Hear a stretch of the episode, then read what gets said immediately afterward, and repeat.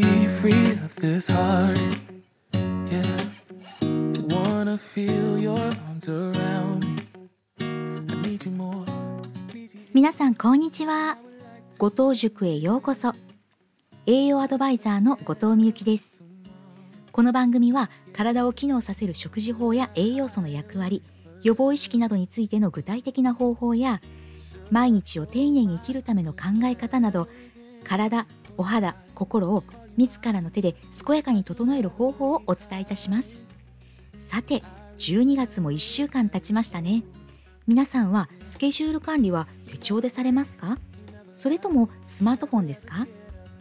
私はもう20年以上変わることなく手帳で管理しています。たまに昔の手帳を眺めるとあの時こんな打ち合わせをしたなとか遊びに行ったことなど思い出せるのでなんだか日記みたいな使い方をしています。もちろん令和5年の手帳も準備完了です。今日のテーマは食事を変えることとサプリメントの摂取どちらから始める？についてお話をしたいと思います。最近健康に関するジャンルだけではなくビジネス関連でも食事法っていうタイトルの本が増えたなって思いませんか？例えばシリコンバレー式自分を変える最強の食事とか超一流の食事術など。人は食べたものでできているって言われるんですけれどもっと能力を伸ばしたい。バリバリ仕事をこなしたい。と思う方々の中で己の能力を最大限発揮させるためには食事が重要だと関心が深まってきているからだと思います。そこで必要なことは今現在食べているものを見直すことと体に必要な栄養素を補給するということです。今すぐ両方できるっていう方はもちろん同時に始めてください。でもまずはどちらか一方から始めたいという場合は料理が好きな方自炊ができる方は食事から体を整えてください。料理が苦手どうしても作る時間が取れないという方はサプリメントの服用から始めてみてください。では初めに料理が好きいつも自炊しているよっていう方は今どのような食生活をしていますか？よく耳にするバランスのいい食生活。結構曖昧な言葉だなといつも思ってしまいます。例えば野菜を1日 350g 食べようって葉物野菜根菜芋類ナスとかトマトとか野菜もバランスよくバランスを考えるのも大変ですよね。それよりも食生活食習慣で落とし込んだ方が取り組みやすいのではないかと思います。イメージとして英語のダイエットは痩せるという意味ではなく食生活食習慣のことを指します。どんな方法があるのか。カロリー制限糖質制限菜食主義ケトジェニック。これはほんの一例ですがものすごく種類があります。まずはそれぞれの特徴を知ること。人の体は何でできているかを理解して毎日食べているものを体を作る食事に変えていく。分子栄養学と生物学を合わせて考えると炭水化物脂質タンパク質という三大栄養素の摂取の仕方として炭水化物はできる限り減らす。良質な脂質はたっぷり摂る。適正量のタンパク質を摂るということが理にかなっていると私は思います。現在私は全て自炊をしています。理由はコンビニやスーパーで簡単に買えるものの中に私が食べたい食べられるものがないからです。美味しそうな売り場を見渡すとほとんど炭水化物がたっぷり。お弁当パン麺類お惣菜も。炭水化物はできる限り減らしたいと考えていますので自炊をするようになりました。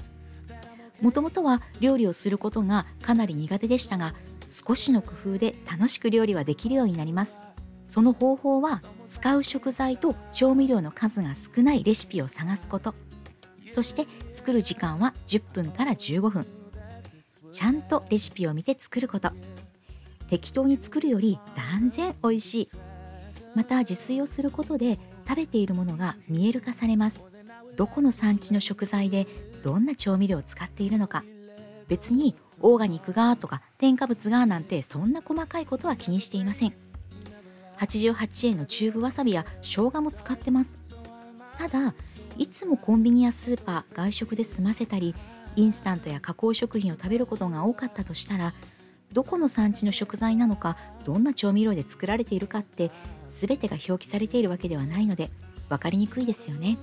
また忙しい方はレンジを上手に活用して簡単に時短で自炊することも可能です。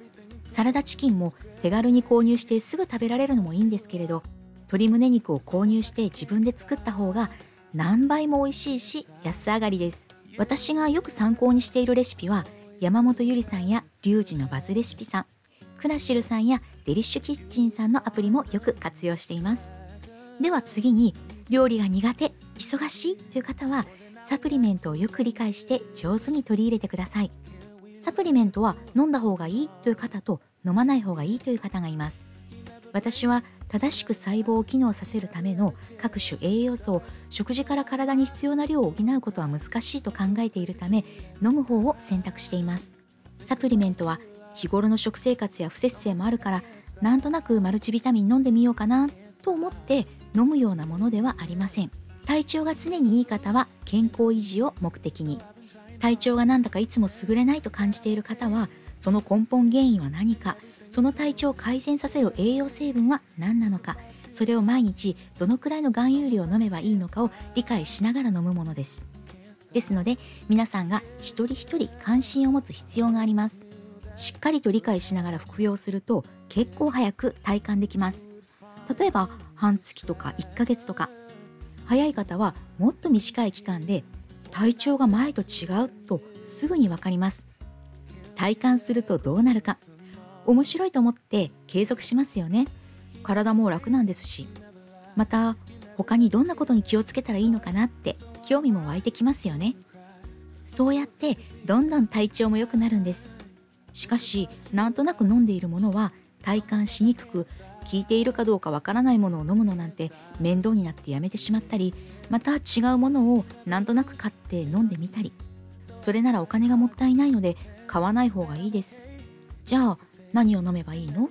私には何が合うの？って疑問ですよね。栄養成分ごとにどのような働きを持っているのかについてはまた次回以降に一つ一つご紹介します。ということで料理ができる人は食べている食材を変えることを先に。料理が苦手な人はサプリメントを先に始めてみてはいかがでしょうか。疲れやすい朝起きるのが辛いいつも気だるいやる気が起きずなんとなく毎日が過ぎている。思い当たる方は食べるものを変えたり体に足りていない栄養素を補給することで体が変わることをご体感くださいね。また仕事をバリバリにこなしたい己の能力を最高に高めたいと思っている方はご自身の体が万全に機能していることや脳が冴える快感を実感できますよ。ここまでお聴きくださってありがとうございました。この番組は毎週水曜日と金曜日の21時から配信します。もしよろしければコメントなどいただければ嬉しいです。次回は健康維持も美肌もストレスケアも全部お任せ。多彩な成分ビタミン C の働きというテーマでお届けします。いつも調子のいい体ってこんなに楽なんだ。お肌綺麗ですねって言われるのってすごく嬉しい。心が強くなるといろんなことにチャレンジできる。ぜひその面白さを体験してください。